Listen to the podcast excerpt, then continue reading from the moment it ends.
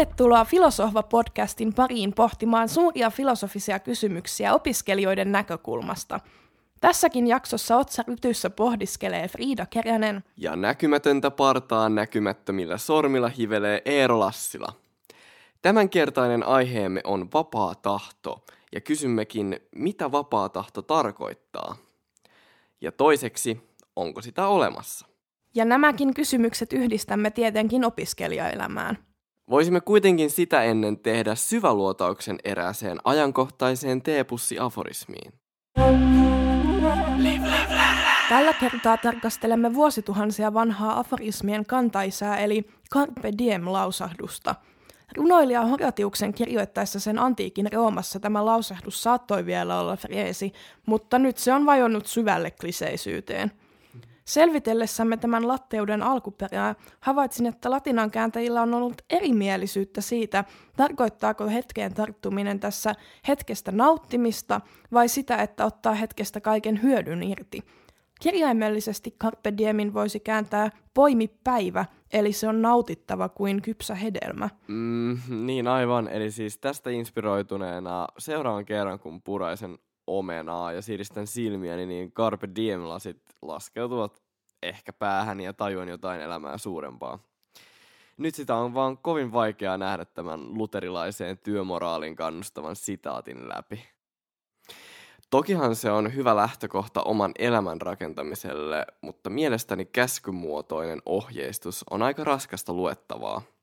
Jos tämän ottaa liian tosissaan, voi seurauksena olla loppuun palaminen, joten olkaahan varovaisia tämän elämänohjeen kanssa. Itse ainakin arvostan tällaista korkeaa työmoraalia, mutta suurin syy, miksi tämä fraasi saa minulta tuomion, on sen mainitsemani monitulkintaisuus. Jokainen voi vapaasti valita, kummin päin haluaa tämän lausahduksen tulkita, joten onko siinä sitten enää mitään järkeä?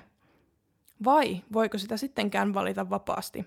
Nyt sukelletaankin vapaan tahdon kysymyksien pariin. Aivan ensiksi voisimme miettiä vapaan tahdon määritelmää. Yksi useissa yhteyksissä käytetty määritelmä, joka löytyy muun muassa Timo Airaksiselta, on, että ihmisen tahto ja toiminta on vapaata, jos hän olisi voinut valita toisin kuin valitsi. Eli esimerkiksi kun opiskelija valittaa siitä, miten hänen on muka pakko lukea tenttiin, niin elleivät kaikki maailman tapahtumat ole ennalta määränneet hänet lukemaan kyseiseen tenttiin, niin todellisuudessa kyseessä on hänen vapaasta tahdostaan tekemä valinta. Joo, ja toinen suosittu määritelmä vapaasta tahdosta on peräisin filosofi Robert Kaneiltä, jonka mukaan vapaa tahto ei ole pelkästään tekojen hallintaa. Tahdon vapaus on myös henkilön kyky olla omien päämääriensä ja tarkoitustensa viimekätinen luoja ja ylläpitäjä. Tämä on länsimainen unelma, joka kuulostaa kuitenkin joissain määrin realistiselta nykyyhteiskunnassa. Lisäksi John Searlein mielestä ihmiset uskovat tahdonvapauteen siksi, koska heillä on kokemus siitä, että he ovat tekojensa lähteitä.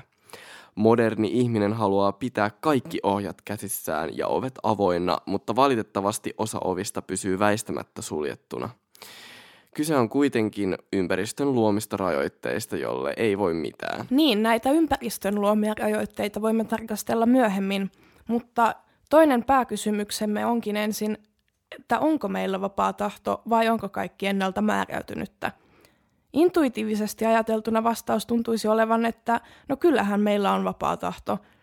Kun käyn ruokakaupassa, niin kyllä mulla on ainakin sellainen fiilis, että voin itse valita, mitä tuotteita ostan – ja ehkä kuulija tässä vaiheessa haluakin jo tehdä vapaan valinnan lakata kuuntelemasta tätä podcast-jaksoa, koska vastaus kysymykseen tuntuu niin itsestään selvältä ja sen käsittely siten aivan turhalta. Mutta älkääpä hätiköikö, sillä kaikki ei ole niin yksinkertaista. Ihmiset ainakin haluavat ajatella olevansa vapaita, mutta se ei vielä tarkoita, että se olisi totta. Valintojen taustalla on aina joitain syitä, ja ehkä emme oikeasti tee valintoja lainkaan. Onko vapaa tahto vain illuusio? Otetaan siitä selvää. Käydään ensin läpi kuitenkin tämän kysymyksen filosofisia perusnäkemyksiä ennen kuin lähdemme opiskelijaelämän esimerkkien tarkasteluun.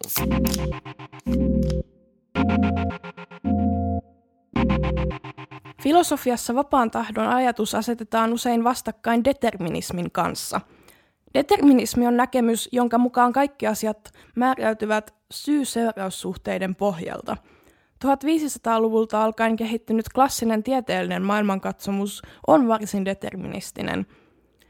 Koska jos ajatellaan, että luonnonlait määräävät kaiken ja ihminen on osa luontoa, niin eikö hänen toimintansa määräydy myös luonnonlakien perusteella? Determinismia näyttäisivät ainakin jossain mielessä puoltavan monet neurologiset tutkimukset, joiden mukaan teemme valintoja ennen kuin tiedostamme tekevämme niitä, mutta tutkijoilla ei todellakaan ole tästä yksimielisyyttä. Tämän vuoksi aihe onkin edelleen filosofisen pohdinnan kohteena tieteen lisäksi. Ja 1900-luvulta alkaen kvanttifysiikka on sekoittanut vielä asiaa entisestään verrattuna klassiseen fysiikkaan, sillä se horjuttaa selkeän kausaalisuuden eli syysnäreussuhteiden ideaa. Sen myötä on alettu puhumaan varmuuden sijaan enemmän todennäköisyyksistä. Joo, ja deterministisen näkökannan mukaan koko sinun elämäsi on valmistanut sinua tätä hetkeä varten, ja siten sinulla ei ollut muuta vaihtoehtoa kuin kuunnella Filosofa-podcastin toinen jakso. Esimerkiksi 1600-luvulla elänyt Baruch Spinoza kielsi vapaan tahdon olemassaolon täysin. Spinozan mukaan vapaus on mahdollisuus ymmärtää täydellisesti, miksi asioiden tulisi todellakin tapahtua niin. Hänen mukaansa tahdonvapauden puute on mahdollisuus, koska moraalisen vastuun puuttuessa kaikki ansaitsevat saman kohtelun eikä ketään tarvitse tuomita. Yleensä tätä moraalisen tuomitsemisen kysymystä käyttävät kuitenkin aseenaan determinismin ajatuksen kritisoijat. Jos kaikki on ennalta määrättyä, niin eihän esimerkiksi varkaalla ollut muuta vaihtoehtoa kuin varastaa, eikä häntä tosiaan sen takia voisi pitää vastuullisena teostaan. Tähän uskominen päästää väärintekijät helpolla ilman mitään vastuuta, minkä vuoksi sen hyväksyminen ei oikein tunnu mielekkäältä – Toinen usein esiin tuotu determinismin kritiikki on se, että sen mukaan periaatteessa kaiken tulevaisuudesta voisi ennustaa, jos vain tietäisi kaikki vallitsevat olosuhteet, mikä vaikuttaa kyseenalaiselta idealta. Jep, ja toisen ääripään edustajana voisi mainita jo viime jaksossakin esillä olleen eksistentialisti filosofi Jean-Paul Sartreen, jonka mukaan ihminen on suorastaan pakotettu valitsemaan vapaasti. Toisaalta on myös filosofeja, kuten Thomas Hobbes, joiden mielestä vapaa tahto ja determinismi ovat sittenkin yhteen sovitettavissa, eivätkä toisiaan poissulkevia. Tämän näkemyksen eli kompatibilismin mukaan vapaa tahto ei tarkoitakaan vapautta aiempien tapahtumien seurauksista, vaan sen mukaan teko on vapaa silloin, kun kukaan toinen henkilö ei pakota sinua siihen. Joo, ehkä Villeen näkemys oli Baudrillardin mielipide maailmasta simulaattorina – Tämän teorian mukaan ihmiset ovat ikään kuin simsejä uima-altaassa, josta on poistettu tikapuut. On aika kuumottavaa ajatella, että jos joku ylempi voima hallitsisi kaikkea, niin tavallaan omilla tarkoituksilla ja päämäärillä ei olisi niin kuin mitään merkitystä, mutta ihan mukava ajatusleikki. Tuo simulaatioajatus on kyllä hauska, vaikka meneekin usein populaarissa käytössä sellaisen Edgin internet-salaliittoteorian puolelle. Miten kysymys vapaasta tahdosta ilmenee opiskelijan elämässä? No, vapaaseen tahtoon vaikuttaa sekä sisäinen että ulkoinen motivaatio. Ja esimerkiksi usein kouluaamuisin mieleni tekisi jäädä kotiin nukkumaan, mutta kampean kuitenkin itseni ylös luennolle, koska sisäinen motivaatio on ulkoista vahvempi. Jep, ja vielä laajemmin kuin vain luennolle lähtemisen tapauksessa, niin kysymys vapaasta tahdosta ilmenee opiskelijan kaikissa elämänvalinnoissa. Esimerkiksi voit omalla kohdallasi pohtia, mikä sai sinut valitsemaan juuri tämän opiskelualan – Teit varmaan valinnan itse, mutta taustalla voi ajatella olevan kaikki tähän astiset elämänkokemuksesi, jotka ovat tehneet sinusta sellaisen kuin olet, vanhempien asettamat odotukset ja niin edelleen. Ehkä kaiken takana siis on kuin onkin jokin edeltävä syy. Joo, itsehän olen ollut aikamoinen koulushoppailija jo vuodesta 2015 ja käynyt läpi niin ammattikorkeakoulut, amikset, lukiot kuin kaksi yliopistoa. Öö, koulupolku ei ole siis kohdallani näyttänyt siltä, mitä se on oppikirjoissa, joten omat valinnat ovat syntyneet vallitsevien olosuhteiden kautta. Yhteishakuun voi laittaa vain kuusi hakukohdetta, mutta vaihtoehtojahan on periaatteessa satoja. Syyt, jotka vaikuttavat valintoihin, voivat olla jopa yllättävän pieniä, jos esimerkiksi näkee aivan sattumalta mainoksen jostain koulutuksesta, jonka olemassaolosta ei edes aiemmin tiennyt. Tai ehkä kaveri on päässyt opiskelemaan jollekin alalle ja kertoo sieltä huonoja kokemuksia, jolloin päättää sen perusteella, että no en mä haekaan tuonne. Niin, sattumallakin on paikkansa. Sattumalta tapahtuvat asiat eivät ole ennalta määräytyneitä, mutta eivät myöskään vapaasti valittavissa. Valinnan vapautta on toisaalta kiinnostavaa pohtia ei vain fysiikan ja neurologian tukemana, vaan ihan vain yhteiskunnallisia olosuhteitakin pohtien.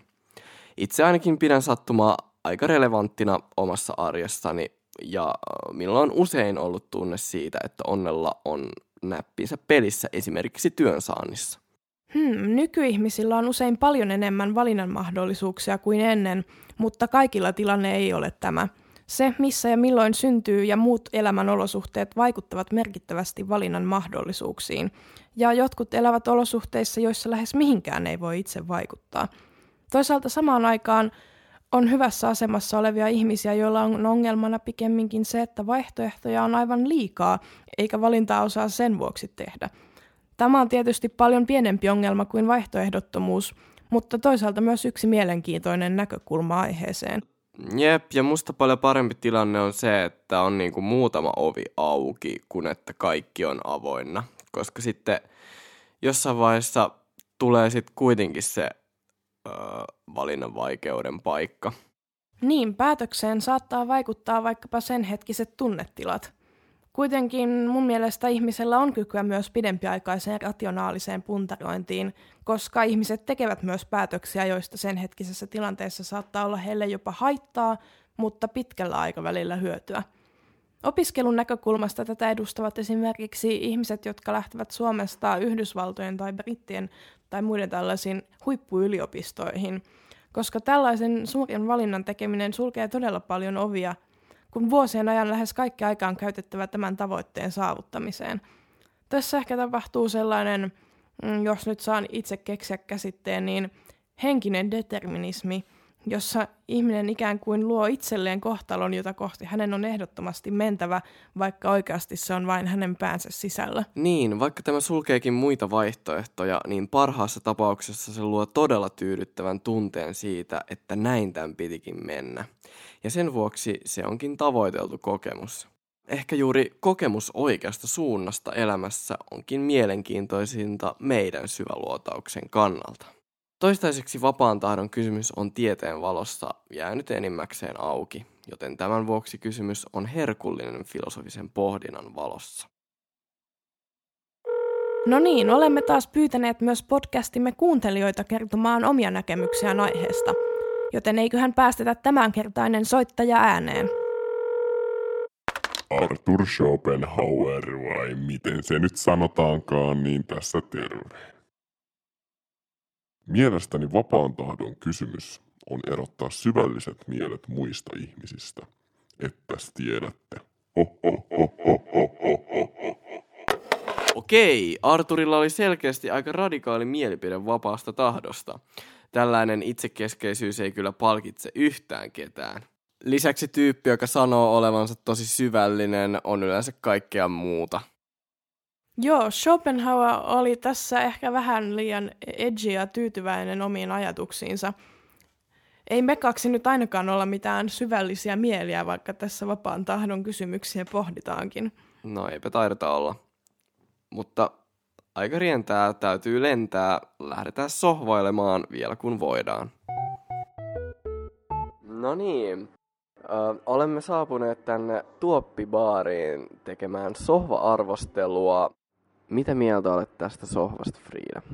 No tää on tällainen tosi muhkea ja jykevä. Ja no, tähän varmasti liittyy paljon, paljon historiaa. Tää näyttää aika vanhalta, mutta tälleen niin kuin arvokkaasti vanhentuneen oloinen silti jotenkin.